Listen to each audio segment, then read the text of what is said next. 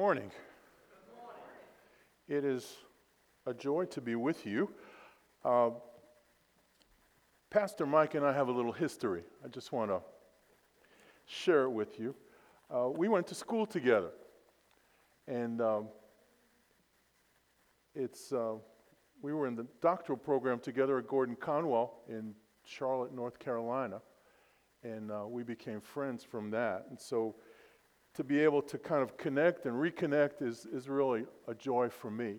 Uh, if you haven't all figured it out, I'm a Jewish believer in Jesus. Uh, born and raised in Brooklyn, New York. I guess you thought I'm from Macon. Actually, that's a funny story. Um, my grandfather's family came from Russia and landed in, of all places, Macon, Georgia. My grandfather was actually born in Macon, Georgia. Their original name was Freedman, and uh, they saw in town there was a Freeman's General Store and decided if they were going to be American, they needed an American name. So they adopted the name Freeman from that, and so that's where my name comes from. It comes from Macon, Georgia. Let me share a little story with you before we begin. Uh, this story about a man who had scoped out a house and decided that this was the house that he wanted to rob. And he was in the process of robbing this house. It was dark. He was getting all the loot in, into his sack. And then suddenly, in the quiet, he heard this sound Jesus is going to get you. Just above a whisper. And he just stopped. And he looked around. He couldn't see anything. And then he hears it again, a little louder. Jesus is going to get you. now he's thinking that there's something wrong with him. He's going crazy. He's hearing voices. And sure enough, in another part of the room, he hears it and it's even louder. Jesus is going to get you. So now he's thinking, he picked a haunted house to rob, and uh, he was starting to get pretty scared. And then he remembered he had a cigarette lighter in his pocket. So he flicked the lighter on, it lit up the room, and in the far corner of the room, sitting on a bookshelf, was this big old parrot. And the parrot looked at him and says, Jesus is going to get you. And he just laughed, kind of exhaled a little bit. He says, Man, Polly, I thought you were a ghost. And the parrot looked at him and said, My name's not Polly, it's Moses. He said, Moses. What kind of person names their parrot Moses? He said, The same person that named their Rottweiler Jesus. Get him, Jesus. and that actually has nothing to do with what I'm going to share with you this morning. but I like telling that story. It's good to laugh, isn't it? Let's ask the Lord's blessing on our time, and I'm going to ask you to turn in your Bibles to the book of Leviticus, the 23rd chapter. But let's pray. Lord God, we thank you for your grace, for your mercy, for your great love for us. Thank you that even while we were yet sinners, our Messiah died that we might have eternal life. We thank you for that great love, for that great sacrifice on our behalf. And Lord, as we look at your word, I pray that your spirit would fill us to the full. Open our eyes and our hearts to your word that we might be doers of your word and not hearers only. That we might take this word and apply it to our hearts and to our lives, and we will give you all the honor and glory. In Jesus' name we pray. Amen. Amen. Usually, when I say turn to Leviticus, I get this funny look. And the look is if you've ever tried to read the Bible from cover to cover, how many of you have ever tried doing that? Genesis is an easy book to read through. It's a lot of good stories. Exodus, story of Moses, it's easier to read. And then you come to the tabernacle and you start seeing the redundancies. And then you hit this brick wall called Leviticus uh, with all of the redundancies and all the different sacrifices. But within the book of Leviticus are some wonderful nuggets, uh, especially in this passage in the 23rd chapter. The Bible says that all scripture is inspired by God. Amen?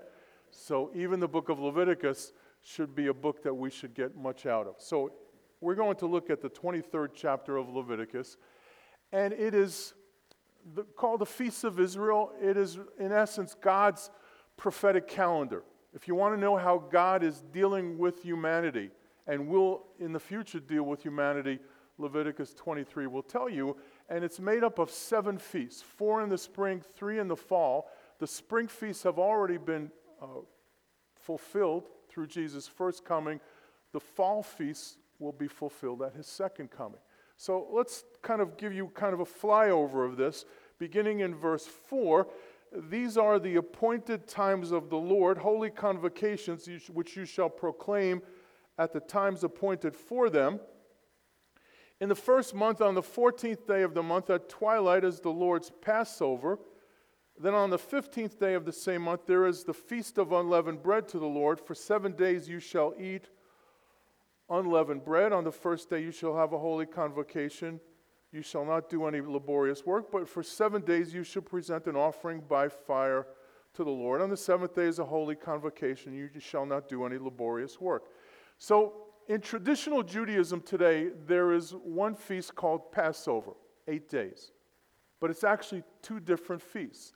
Passover is a one day feast, and it's a picture of redemption by the blood of the Lamb.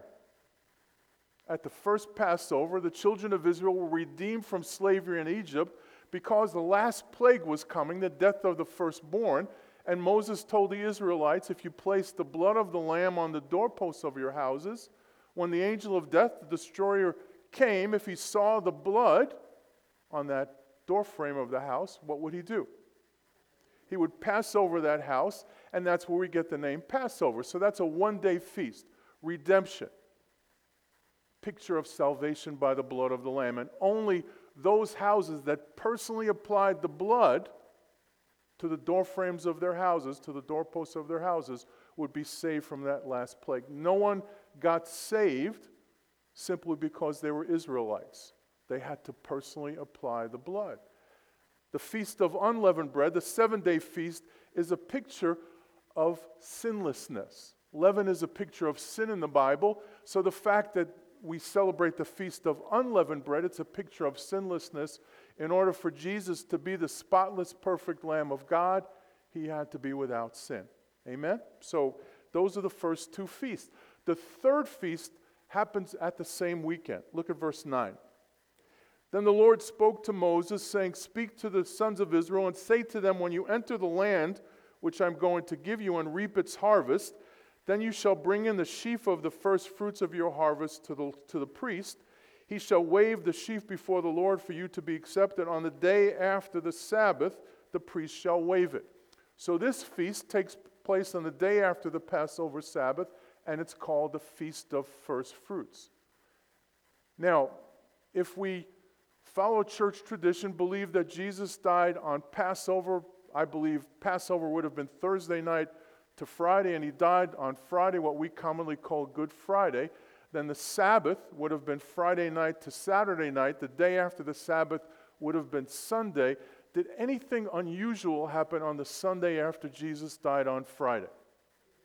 He rose. It was the resurrection. And so Paul writes in 1 Corinthians Christ the first fruits of the dead, equating the feast of first fruits with the resurrection. And the early church always celebrated the resurrection of the Lord on the day after the Passover Sabbath until the fourth century. And in the fourth century, in the year 325 AD, a council uh, that was brought forth by Constantine, the emperor of Rome, who was purported to be a Christian, I have my questions about that, but who uh, was really very anti Semitic, decided that he didn't want the most important day of Christianity, the resurrection of the Lord, to be connected in any way to the Jewish Passover. And so what he said was it would be celebrated on the first Sunday following the first full moon of the spring, called the Paschal full moon and it would be named after the Babylonian goddess of fertility, whose name was Ishtar. That's where Easter Sunday gets its origin from. And if you wonder where the Easter bunny comes from, why, if you look at a card store and you want to get a card for Easter, you'll have pictures of chicks and geese, but not too much about the resurrection. It's all part of Ishtar worship that was incorporated into the celebration of the resurrection.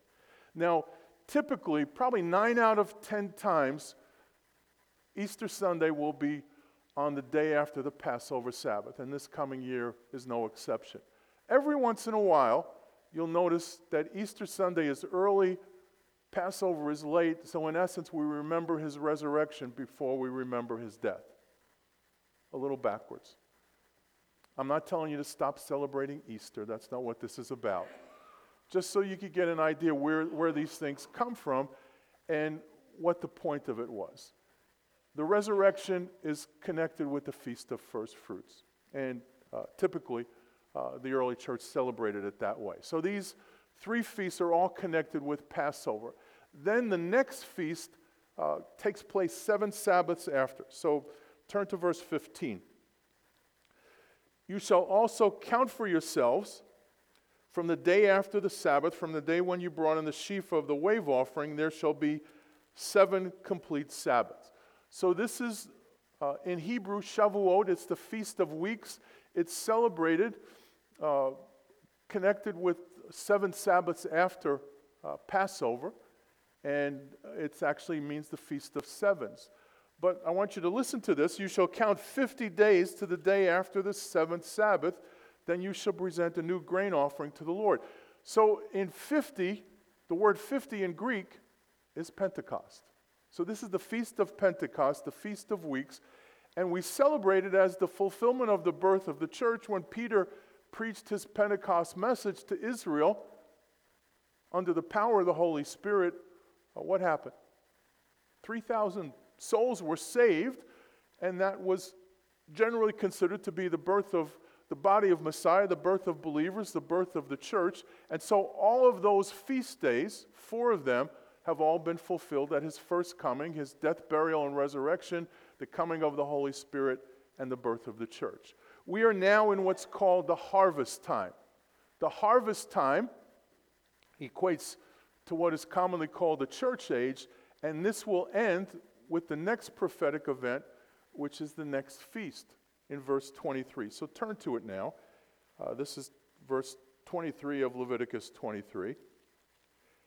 And we read this When you, again, the Lord spoke to Moses, saying, Speak to the sons of Israel, saying, In the seventh month, on the first of the month, you shall have a rest, a reminder by blowing of trumpets, a holy convocation. You shall not do any laborious work, but you shall present an offering by fire to the Lord. There's not a lot written here.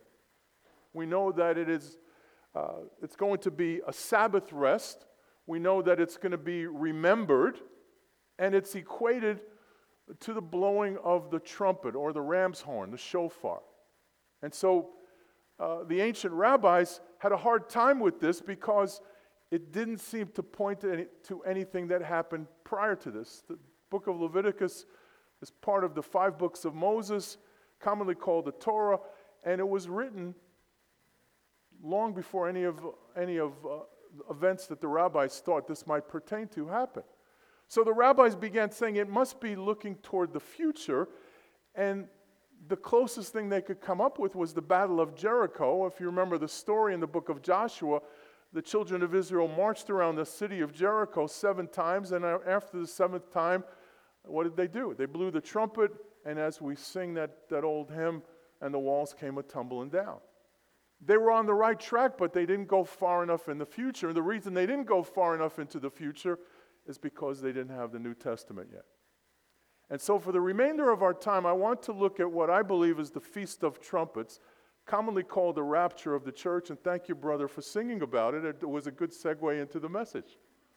And so, what we're going to look at is this incredible event called the rapture of the church. And just to give you a little background, this is found in 1 Thessalonians chapter 4. In the book of Acts, chapter 17, it says that Paul spent three Sabbaths with this congregation of believers. Three Sabbaths. Maybe three full weeks, maybe two weeks and three weekends, we don't really know, but he didn't spend a lot of time but he taught about this event. And in the first teaching of this event, a, a misunderstanding happened that he felt he needed to correct. The misunderstanding was this that when Jesus returned, the bridegroom returning for the bride, that this event would only be for believers alive at the time it happened. And so, people, as their loved ones died, and Paul wrote 1 Thessalonians some 35 years after Jesus died, believers began dying. So, what happened to those believers? Well, it was commonly believed that they would miss out on this event. Jesus would return, and only those alive would be part of it. And so, Paul needed to correct that. And that's what we're going to look at this morning. Uh, Paul's account of the Feast of Trumpets. Just to give you a little uh, present day background, it's commonly uh, celebrated in traditional Judaism as the Jewish New Year, called Rosh Hashanah, the head of the year. Now, I want you to notice that it said in the seventh month on the first of the month. In the biblical calendar, the first month of the year is in the springtime. That will be when Passover is celebrated. But Jewish New Year is celebrated in the fall. And the answer is it's because when they came out of captivity in Babylon, they adopted some of the Babylonian civil customs, and one of the customs was that the New Year was celebrated in the fall. Now, up north, we actually have seasons. I know you have seasons here in Georgia. I live in South Florida. We only have two seasons. We have very hot and reasonably hot. But up north, I remember one particularly really bad winter uh, that I couldn't wait till the spring came. And some of the early blooming flowers would literally come through the snow. And then you would see a robin redbreast hopping around. And you knew that things were going to start all over again. And it was a wonderful way to celebrate actually like new beginnings. So you could see why, biblically, why God would have the new year in the spring. But traditionally, Jewish people celebrate this Feast of Trumpets as the Jewish New Year. And one of the main ceremonies is the blast of the ram's horn, the sounding of the shofar. So that's where the connection is. But we're going to look now at 1 Thessalonians chapter 4, if you haven't already turned to it. And we're going to look at this kind of verse by verse so you get a sense of what Paul was saying here and what we ought to do with it as believers. Beginning in verse 13, Paul writes this. He says, But we do not want you to be uninformed or ignorant, some versions would say, brethren, about those who are asleep, so that you will not grieve as do the rest who have no hope. What is Paul saying here? he's not saying that Christians shouldn't grieve. And that's a, a common misunderstanding here. Uh, as a pastor, and I'm sure Pastor Mike has had this experience, you officiate at a funeral, and, the, and a Christian's funeral is a celebration. Yes? It's a homegoing, a graduation. And so there's a lot of joy and celebration uh, associated with a Christian's funeral. But for the family, there's a void that's real. In spite of the fact that you're thankful that your loved one is with the Lord, you're going to miss that loved one. Uh, my mom died three months ago. She was 90 years old, and she was a believer. And her last couple of years were pretty awful. And so it was a joy that she went home to be with the Lord. And we had a wonderful memorial service celebrating that. But every day that we drive to our office, we pass the nursing home that she was in. And I have to be honest with you, I'm still getting a feeling in the pit of my stomach that's part of the grieving process. So if you've lost a loved one, please understand Paul is not saying don't grieve. Grieving is part of moving on in your life. It's part of the process, and Christians should grieve. But notice what Paul says not like those who have no hope. See, the grieving is very, very clearly changed when you realize you're going to see your loved one again. As a Jewish man, I have to tell you, I've been to way too many funerals of people who died without Jesus. And it's awful. And it's hopeless. And that's what Paul's talking about. By all means, grieve, but not like those who have no hope. Okay? Everybody tracking with me? Let's move on. Verse 14 For if we believe that Jesus died and rose again, how many of you believe that? If you didn't raise your hand, please see Pastor Mike after service. If we believe that Jesus died and rose again, even so, God will bring with him those who have fallen asleep in Jesus. So, what Paul is saying here is the reality of Jesus' death, burial, and resurrection that we believe in has happened. That's part of our faith. But just as we believe that, we also need to believe in his sure return for us. This event is going to happen just as sure. And so, as you look towards it, as you understand what Jesus did when he died and rose again, uh, please understand that he's going to return. That's what Paul is saying. And this picture is a wonderful picture of the ancient Jewish wedding. Because in the ancient Jewish wedding, the bridegroom, after all the legalities of marriage took place, all the contracts were signed, would go away and prepare a place for his bride. And only when the place was ready would he come back and the celebration begin. And so this is a picture of the bridegroom going away and preparing a place for the bride. And Jesus in John 14 says, I go to prepare a place for you. And when it's ready, I will return for you. And so we look forward to his coming. And notice, as Paul writes this, there's an emphasis on the fact that this will happen for those who have fallen asleep, for the dead in Messiah, those who've died as believers. Now let's go to the actual event. For the Lord Himself will descend from heaven. Right now, Jesus is at the right hand of the Father as our great high priest, interceding for us. He's in a lofty position. That one day the Father is going to say to the Son, Son, it's time, and he's going to leave that lofty position and descend from heaven. Now, this is not the second coming because you'll see that he never gets to the ground. We meet the Lord in the air. As our brother sang, his feet won't even be on the ground anymore. So we're going to meet the Lord in the air, and he's going to descend from heaven. Now, to see this in reverse, uh, just turn to Acts chapter 1 for a moment. Acts chapter 1 follows Jesus' final marching orders to his followers.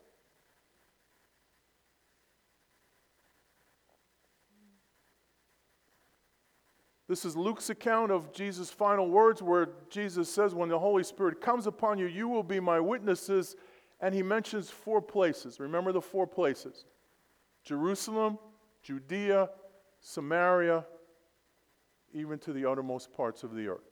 And so, what Jesus was telling his Jewish followers, this is primarily Jewish followers that the risen Jesus was speaking to, that the gospel would not only continue to go to the Jews in Jerusalem and Judea, but even to the Samaritans, who the traditional Jews despised. They actually despised each other because they didn't get along. The Samaritans were half Assyrian and half Hebrew, and developed their own brand of Judaism, which only included the five books of Moses, and they didn't believe that God was worshiped in Jerusalem, but rather on another place called Mount Gerizim. So they didn't get along. So, what's Jesus telling us? He's telling us we need to bring the gospel message even to people we don't like. Think about that. Think about conversation you'll have with the Lord. But Lord, if I share the gospel with that person, I may have to spend eternity with them. And so he wants us to share with everybody. And then, this is the mind boggling part, even to the uttermost parts of the earth. I want you to listen carefully what Jesus is telling these Jewish followers. I want you to bring the message even to the Gentiles, the nations. Now, how many of you are Gentile? If you're not sure, you are. And so, what's Jesus saying? The gospel continues to go to the Jews. It's a Jewish message about a Jewish Messiah who became the Savior of the world, but it doesn't stop there. It goes all the way to the nations. Are you glad that it, the gospel came to the nations? Amen. And so, when he finished saying that, it says, after, the, after he had said these things, he was lifted up while they were looking on. Now, I take that to mean that he spoke to them and then physically, bodily rose up into the sky. Have any of you ever had an experience with a helium balloon and a small child? Or your, your little child is holding on to the balloon, and what does he or she do? He lets it go. And what did the two of you do? You watch it till you can't see it anymore. That's exactly what's going on here. They're watching Jesus ascend into the clouds. And they're amazed. And so look what happens. It says, He was lifted up while they were looking on. A cloud received him out of their sight, and as they were gazing intently into the sky, while he was going, behold, two men in white clothing, obviously angels, stood beside them. And they also said, Men of Galilee, why do you stand looking into the sky? Now, excuse me, but I'm a cynical New Yorker. Does anybody else not think this is a silly question? Why are you looking up into the sky? Well, Jesus just disappeared into the clouds. But notice what they're telling us, what, what the angels are telling us. This Jesus who has been taken up from you into heaven will come in just the same way as you watched him go into heaven. So, just as he ascended into the clouds, he's going to descend into the clouds. That's where Jesus descends. So, let's go back to 1 Thessalonians. For the Lord himself will descend from heaven into the clouds with a shout, with the voice of the archangel, and with the trumpet of God. So these are three sounds associated with his coming, and they're going to happen. I take it one, two, three, very quickly. The first sound is a shout. Is there anything in the Bible that can indicate what that shout is? And I think there is. It's found in John chapter 11. It's the greatest miracle of Jesus' earthly ministry the raising of Lazarus from the dead. If you remember the story, as Jesus delays after he gets word that Lazarus is sick and dying, instead of immediately going to them as the sisters expected him to do, he delayed and didn't show up until Lazarus was dead for four days. Now, the significance of that isn't that Jesus didn't care. The significance of that is that the rabbis taught that the body and the soul remained connected for three days. And on the fourth day, after three days, the soul would go to be with God. And so it was believed that only the Messiah would be able to raise someone from the dead who would be dead at least four days. This was Jesus' way of telling the people that he truly was the promised Messiah. That's why he waited. But if you remember the story, as the sisters were rebuking him for not coming sooner, he finally asked Martha where he was buried. And Martha, in her best King James English, said to the Lord, What? He stinketh. You don't want to go there. It's going to smell bad. And so Jesus tells them to remove the stone. And when he removes the, when they remove the stone, he goes to the foot of the cave where the Lazarus is buried. And it says that he cried out with a loud voice Lazarus, come forth. And so the shout, I believe, is going to be that we are all going to hear our name called by Jesus himself. Now, I have to tell you, I, have taught this at conferences and had people come up to ask me questions, and maybe some of you were thinking this. Someone asked me, Won't that take a long time? It's a logical question. If we're talking about millions upon millions upon millions of believers from the time of the cross till whenever this event happens, and he's got to name them one by one by one, yeah, that would take a long time if we did that. But God is God. The same God who created the universe by a spoken word can figure out a way for all of us to hear our names called all at the same time. So, again, I believe you're going to hear your name called by Jesus to whether you're alive or whether you've already passed, Jesus is going to call you to this event. The second sound, the voice of the archangel, is, I believe, a call of the commanding angels. The angels are organized uh, like a military, and the archangels are the head angels. Michael is an archangel, probably Gabriel and others. And they are going to call the lower angels to minister to everyone who's going to be involved in this event. And where I get that from is in Luke 16, uh, the story of the rich man and Lazarus, when Lazarus, the poor beggar, dies as a believer, he goes to Abraham's bosom to a place of comfort, and it said he's ministered to by the angels. And so I believe that the archangels are going to tell the lower angels to minister to all those who are going to be involved in this event. And then the last sound, the trumpet of God. Now, in the traditional service, at the very end, there's a number of different blasts of the shofar.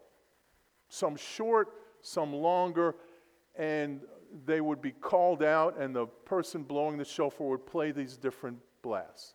The final blast is called a tekiah gadol, the great long blast of the ram's horn. It's a call to gathering. And if the one blowing the shofar knows what he's doing and has a strong set of lungs, it can last for a while. And it's an amazing, eerie sound, this call to gathering.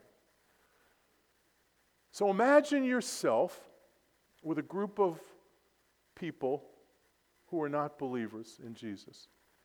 Maybe your workplace, maybe school, whatever it might be, and you're gathered together, maybe you're having lunch together, and all of a sudden you get startled because you hear that shout Jesus calling your name. And it kind of makes you sit up. And you look at the people who haven't reacted at all, and you say to them, Have you, did you hear that? And they look at you and say, Hear what? And then the voice of the archangel. Again, they're going to happen very quickly. You hear that? And now they're looking at you really funny. Hear what? And then the last sound, the long blast of the shofar, the ram's horn. And you say, Come on, you had to have heard that. And you're gone. You disappear. What on earth are they going to say? Well, I was online. In Florida, we have Publix. Do you have Publix supermarket here? I was online in Publix by the cashier where all those great newspapers are. And while I was waiting online, there was the National Enquirer. And on the front cover was a flying saucer. And next to the flying saucer was this kind of elongated ET character you know, with a big head and long, skinny body. And, and next to elongated E.T. was Elvis, President Kennedy, and Michael Jackson. Interesting combination. And I thought, there's the answer. Space aliens came and took away all those nasty, intolerant Christians who would not allow the utopia that they wanted to bring in to happen. Space aliens.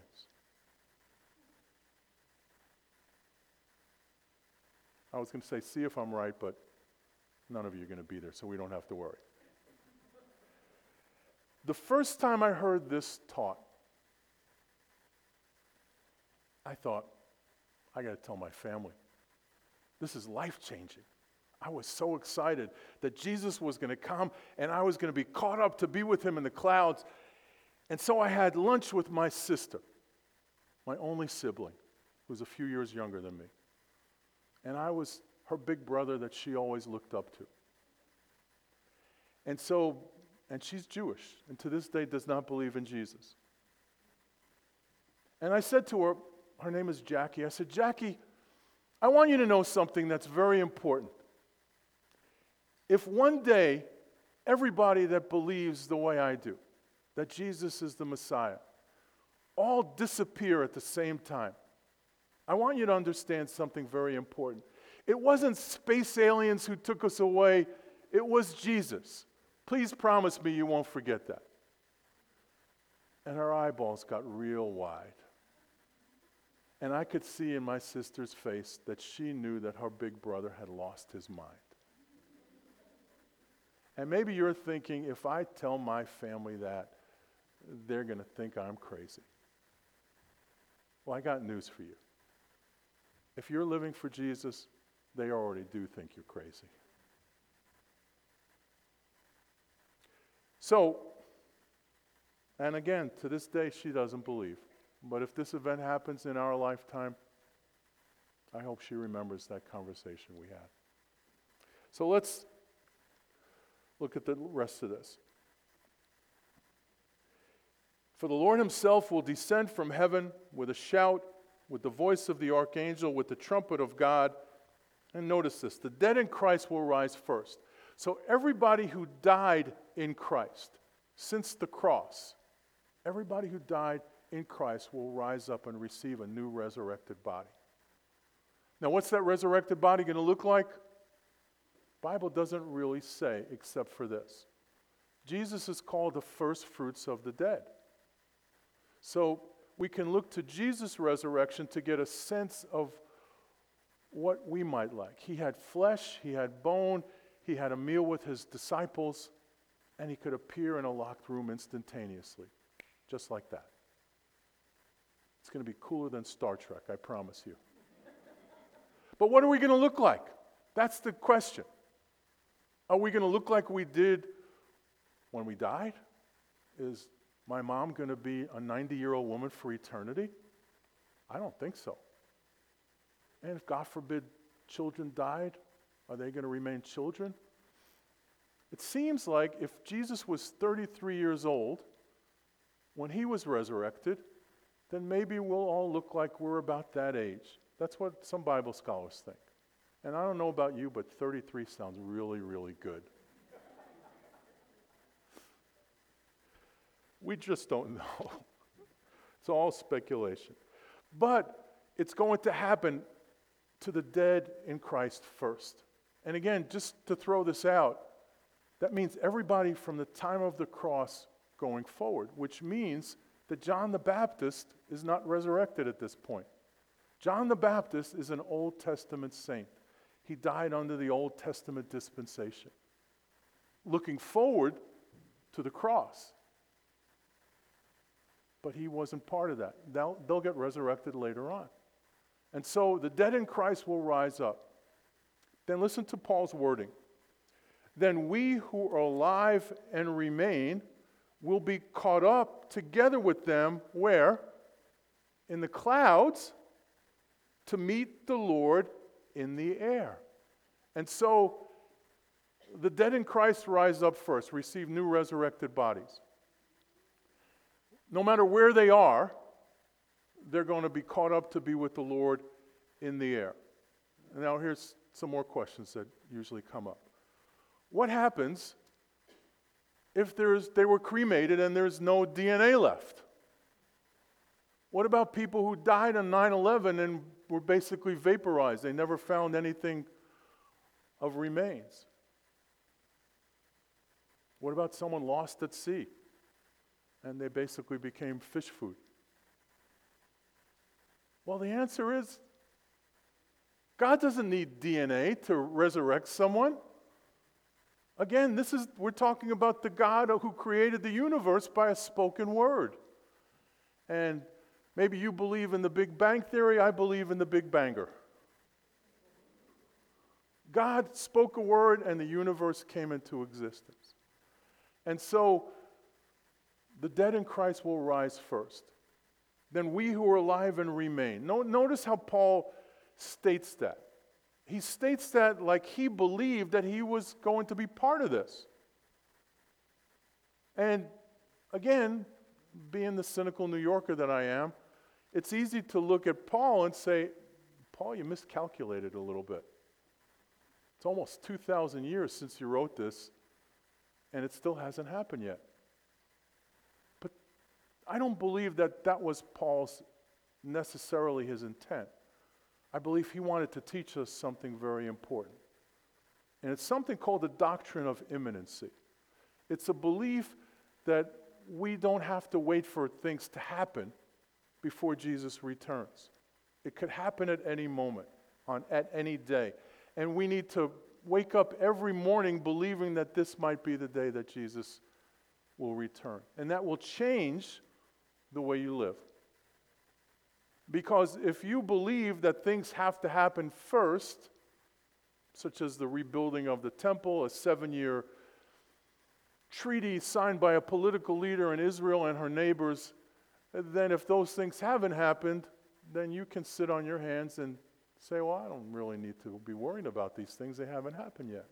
But if you believe that Jesus could come at any moment, then, like the song that says, People get ready, Jesus is coming, we need to be ready. And that's what Paul's trying to teach us here. So now, one of the things that I, I, need to let you know is that a lot of Christians don't believe that this is an actual event. They believe this is all part of the second coming. And one of the arguments that often is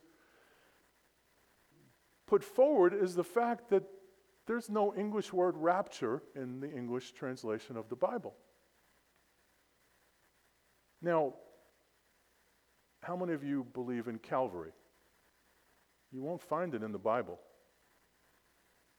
Calvary is the English transliteration of the Latin word Calvarius, which is a translation of the Hebrew Golgotha, the place of the skull. Rapture is the English transliteration of the Latin word rapturo, which means the catching up. So that phrase translated here, we will be caught up, that's where the word rapture comes from. It's the catching up of believers to be with the Lord. And it says, here's the good news, and so we shall always be with the Lord. So turn to the person next to you and tell them, we will always be with the Lord.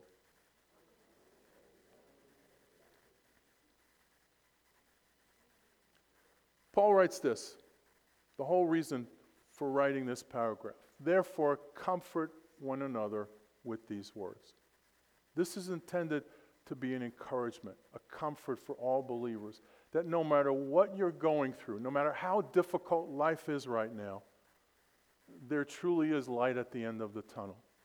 That Jesus is coming again, and we are one day going to be with him. And if you're a believer in Jesus, it doesn't get any better than that. So I want to encourage you to think about that. If this event happens tonight, will I be one of those who gets caught up to be with the Lord in the air? If you can't say for sure that you know that, then I want you to really think hard and long about what you might need to do to make sure that's the case. Because this is for those who are in Christ, those who are in the Messiah, those who've accepted what Jesus did. So, in a moment, I'm going to give you an opportunity to respond to that, to ask Jesus into your heart. If you are thinking, maybe I'm not going to be part of this, you don't want to be left behind. Before we go on, I, I just want to share a little bit about the ministry f- for one minute. You should have received one of these brochures. Can you take it out just for a minute? Hold it up. Let me see that you got it. If you don't have one, raise your hand. We'll get it to you. You only need one per family.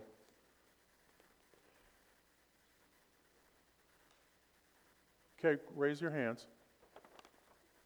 While people are raising their hands, let me just tell you in the back we have a uh, book table, and I just want to make mention of some of our resources at the table. Uh, this, this is a brand new book called What Should We Think About Israel, written by Randall Price, who is a, a wonderful archaeologist and